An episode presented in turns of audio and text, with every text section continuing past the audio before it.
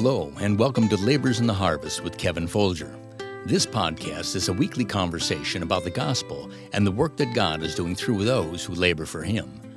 Kevin Folger, your host, is a man with over four decades of ministry experience. For 41 years, he served on the pastoral staff of Cleveland Baptist Church in Cleveland, Ohio. He currently serves as the North America Director of Spiritual Leadership Asia, a ministry that assists those endeavoring to preach the gospel and plant Baptist churches in the 1040 window, with a particular focus on Asia. Now, here's Kevin with this week's Labors in the Harvest podcast.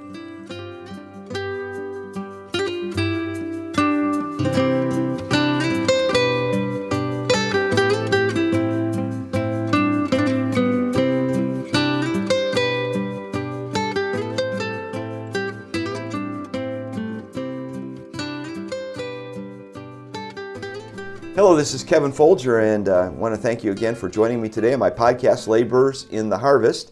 And uh, as always, it's a joy to have folks join us and listen in to conversations that I have with my friends. And to- today, I have been on the road for the last couple of weeks, and I am in Hampton, Virginia. And I'm sitting down with a friend uh, that I made many, many years ago, Pastor Roger Sebrell. And uh, Brother Sebrell is, was a church planter, came to Hampton, Virginia and God called him uh, to ministry and uh, landed here and began a church plant in 1998 and has been here uh, six, uh, just serving the Lord uh, through the years, good times, bad times, and we're just grateful to sit down and have a conversation. Brother Sebrell, thanks for joining me for my podcast today. Well, I'm glad to be here. This is Laborers in the Harvest, and we certainly are involved in uh, harvesting as laborers, so we need more laborers the Lord said that, that uh, we need to pray that the Lord of the harvest will send forth laborers into the harvest. So good to see you. yeah. Well, that's really where our, our the theme for this uh, podcast has come from. From is from uh, Matthew chapter nine, verse thirty-eight, where the Bible says, "Pray ye therefore the Lord of the harvest; He'd send forth laborers into His harvest." And so we want to encourage those men who are thinking, or women who are thinking about uh, ministry, uh, how God can work in their lives. And so we're going to talk to you a little bit about your life and so you've uh, been you planted this church in 1998. Is yes, that correct? Okay. That's correct. Mm-hmm. Well, let's talk a little bit about the backstory. So let's start, if you would, uh, back. Where were you born and where were you raised, Brother Roger? I was born in a little uh, area called Sedley, Virginia. It's in the southeast part of the United States of America, in the state of Virginia. It's a rural agricultural area. And on October 27, 1955, I was born in Sedley, Virginia, to my, of course, my parents there, uh, Thomas and Gussie. Okay. Um, well, that's that's that's wonderful. So, um, but I think you shared with me you have a large family.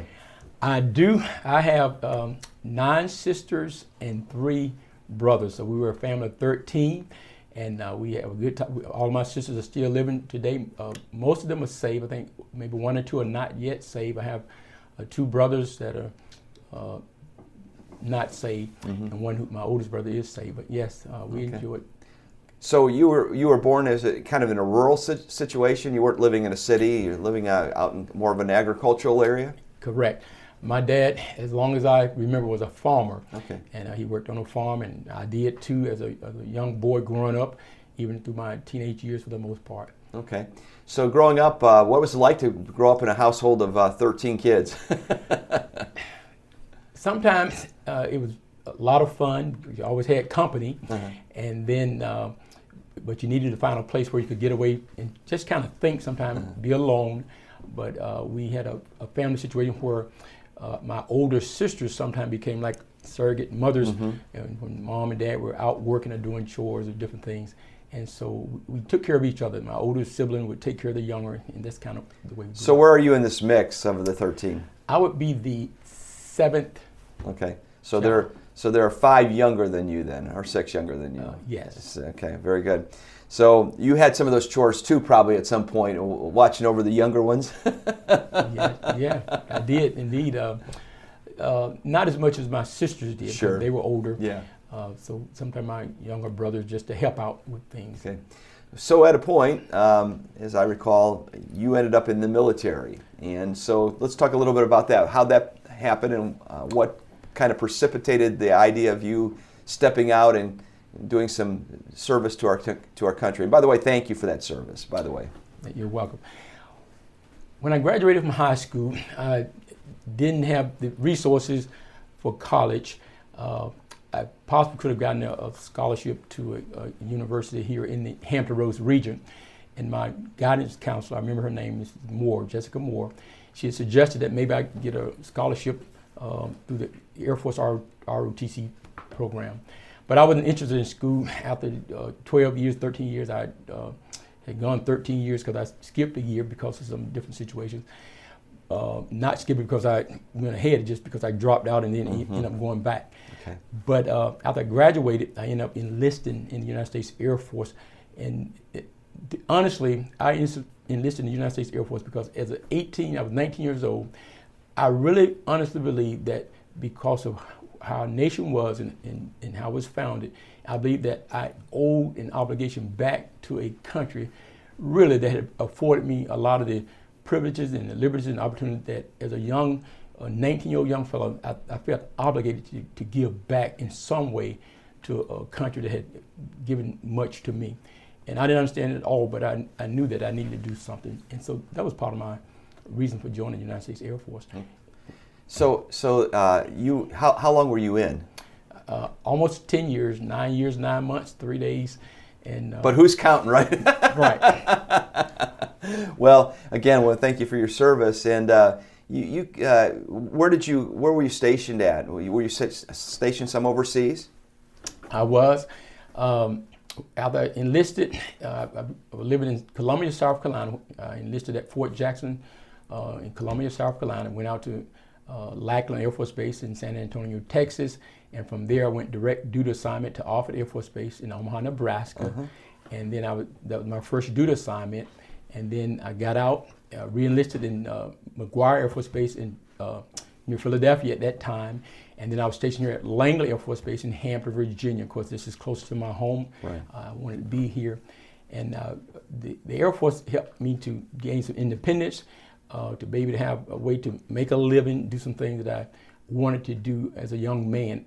And so, uh, and then after leaving Langley in 1981, I went to Germany and I served there for three years. And then from Germany, I ended up at the Pentagon in the uh, Washington, D.C. area. All right. Well, let's talk a little bit about okay, um, uh, you got a lovely wife, Francine, and God's given you four beautiful children Amen. three sons and a daughter. So, uh, let's talk a little bit about that. Where did you meet Francine at, and and uh, you know how, how, how did that work for you? Wow. I met Francine when she was 11 years old. Really? And uh, we uh, September 21st we would have been married. We were married 42 years. Wow. So I've known her for about 50 years, and I was about 15, 15 and a half. And uh, I met her at her home during the summer because her brother and I we were in the same school uh, grade together in, in the elementary school, and so during the summer, we would uh, go to each other's houses. And so one uh, day I went with, my older brother to her house, and she was there. Of course, um, sometimes she would hang around with her older brother, which we were teenagers. And you know how it is when you have uh, uh older brothers and sisters. Sometimes the, the siblings would, the younger would go with them, and so she would be with him a lot of times. So we just kind of uh, were around each other during you know that time. And um, when I left to join the Air Force, she was still in high school, mm-hmm. and then we communicated back and forth by letter and, and telephone calls at that time. Mm-hmm. And eventually, we just declared uh, uh, by the time she got out of high school that you know we were in love and we wanted to get married. And so that's how I met Francine. I, have known her for a long time. Yeah, well, that's amazing. She's wonderful. Yeah, she is a great lady. There's no question about this. She's very giving, very, very uh, gregarious in her personality. It's a blessing. So uh, she kind of was along for the ride, at least for a part of this uh, Air Force uh, tour, right? Yeah. Okay. And uh, then the children started coming along, and yeah, so you have the four. So let's go through the kids real quick. Well, uh, Francine came to Germany. I was in the Air Force station in uh, Sembach Air Force Base in Germany, and then uh, I was stationed at Langley, so she stayed here at Langley until I found housing there in Germany. And so I went there in January. She got there in March. I found housing, and so she was there with me for the th- uh, three years there in Germany. And that's where Solomon, our oldest son, was born at Landstuhl, Germany, there at the Army Hospital there in Landstuhl. And he was our first child. Now, we had planned not to have any children for the first three to five years in our marriage so that we could have time together. Right. And so uh, by year number three, here comes Solomon, and we're excited. That's our first child. Uh-huh. And then uh, the next three children were born in Alexandria, Virginia, because uh, by the time we, when we left Germany in 1985, I ended up at uh, Crossroads Baptist Church there in the Bailey's Crossroads area. And so Benjamin, he's five years younger than Solomon. Uh, he was born in Alexandria Hospital, and then uh, here come Leah two years later. She's born in Alexandria Hospital, and then Jonathan, he, he was born two years after Leah. And so all of them were born in Alexandria, Virginia, uh, where I was stationed there and, and lived there for 12 years.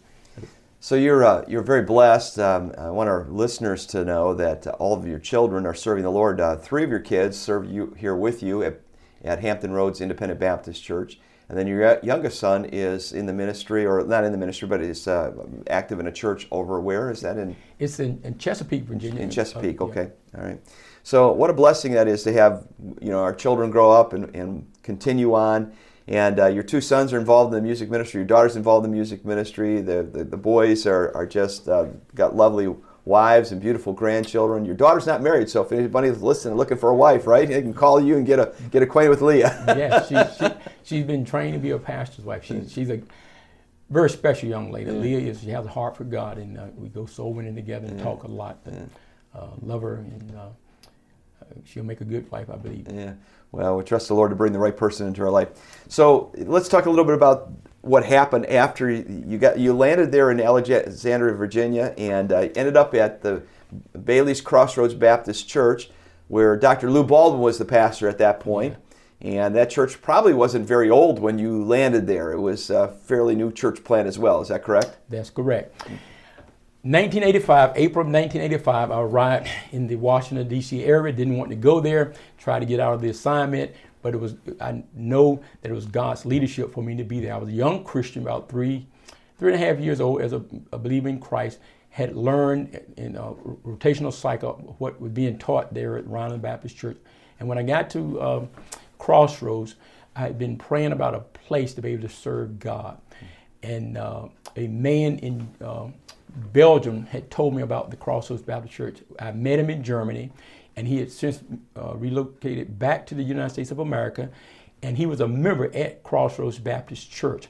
He told me about the church, and uh, so I went to look for him. He was living in Fairfax, Virginia at the time, and when I found his house, he told me where the church was, and we drove around on a Saturday looking for the church. And when we got there, I met Pastor Baldwin. I went there on June I think it was June 30th, 1985. And uh, we went to Sunday morning services. I listened to the preaching, the teaching. My, uh, Solomon was two years old at the time.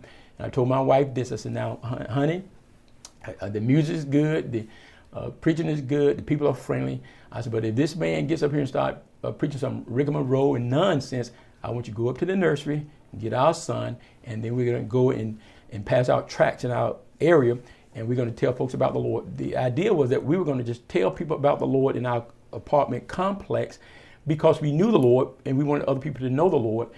And we didn't know how to go about, you know, starting the church of a name, but that wasn't even on my heart. Mm. But we knew that we needed to tell other people about the Lord Jesus Christ because I was a 20, I was 30 years old at the time, and I had got saved when I was 26 and I knew that other people needed to know and, and hear what I learned about the Lord Jesus Christ. And we were concerned about that. So on a Saturday, we had planned on passing out tracts and inviting people to come to our home on a Sunday to tell them about the Lord. But before that happened, this man called me and asked me if we had found a church home because he was concerned that we were actually serving in a church mm-hmm. uh, since we had left a church in Germany. And uh, he gave, told me about the church in uh, uh Fairfax, Virginia. Mm-hmm Fairfax Baptist Temple, and uh, but uh, we went there, but ended up going to Crossroads Baptist Church. But nonetheless, uh, I met Lou Baldwin, Pastor Lewis Baldwin, and uh, went down on Sunday. Met with him on a Tuesday. I told him, uh, "Listen, we want to come back and t- ask some questions about the church." So uh, he said, "Okay, come back on a Tuesday." And we met with him on Tuesday, and then we joined the church on that uh, Wednesday, went soul went on that Thursday, went to a picnic on that Saturday, and then back to church on that Sunday, and we never stopped. Never looked, never looked back. Yeah. So, uh, as I recall, um, Crossroads was a church plant out of Fairfax Baptist Temple. Is that correct? Yes. Okay. Yeah. So Brother Baldwin was reached, and then got a burden to plant a church. And I wouldn't say that Crossroads is part, uh, is just a um, can say this, a black church, but Brother Baldwin had a, a burden for black America. Is that, would that be an accurate assessment? Okay. Right. Okay. So he started the church, but out of that com- comes a, a, a group that's called COBA. So let's talk a little bit about what COBA is. COBA is a church planting ministry. It's called Conference on Evangelizing Black America. The purpose of it was to establish New Testament churches in uh, uh, predominantly black communities around the United States of America, some 40, 45 million black Americans. And the idea was to get a people group, black Americans, involved in God's program of reaching everybody with the gospel of the Lord Jesus Christ. And so that was the, uh, the idea behind COBA. And Pastor Baldwin uh, was trying to raise up some men to be able to train them to be involved in church planting and get other independent Baptist churches in America in, involved in helping support those works. And so that's the idea behind COBA, but it, it's not just a ministry for reaching black people, it's a ministry for reaching a group of people, which are black Americans, mm-hmm. that have, for uh, most part, been uh, not effectively evangelized uh, in America. And then to get them involved in, in God's program of worldwide evangelism. Yeah. Yes, sir. Well, you know, you and I grew up in a time in which, you know, a lot of the things that were happening perhaps a generation before where there's much segregation. You and I kind of grew up in a time in which, you know, a lot of that began to, well, being dealt with and at least brought to the, the public forefront. Uh, Dr. Martin Luther King and, and his, uh, you know, his civil rights movements. And, and, you know, I think America was a better place as a result of that. Unfortunately, I feel like we're still, though, kind of polarized today. Um, you know, I, I, think if we have a relationship with Jesus Christ, it and, and we're truly loving Him, race really means nothing to us, right? Because we're brothers in Christ, regardless right. of what our, our skin color is. We, we believe the same things and we, we want the same things. And um, it, it's just it's refreshing to be here at your church. I just you know share with our, our, our group that I've been here, and I, I, would say that you know this is predominantly a, a black congregation but man, they love the Lord and they love me. We've had a great time this week. They've been so encouraging and so helpful, and, and I appreciate that.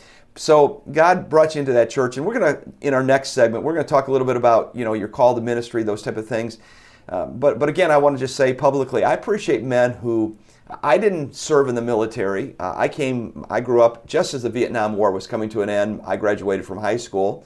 I registered for the draft, um, but I didn't have to, to go. They did away with the draft mm-hmm. when I when I was graduating because the Vietnam War was over with. But I was I was willing to go. But I appreciate men who enlisted. God had called me early on in my life, and I knew I was going to Bible college, and so uh, you know uh, I, I do appreciate though those men who who said you know I'm gonna I'm gonna give some years of my life to you know for uh, for our country and to pr- protect the freedoms that we've had. So we want to say thank you for the years that you did of service. And again, we want to thank our listeners for joining us today for Labors in the Harvest. And we hope that you'll be back when we have the second part of our conversation uh, with uh, Dr. Roger Sebrell, pastor of the Hampton Roads Independent Baptist Church here in Hampton, Virginia. And uh, again, we hope to join us next week as we pick up our conversation at this point.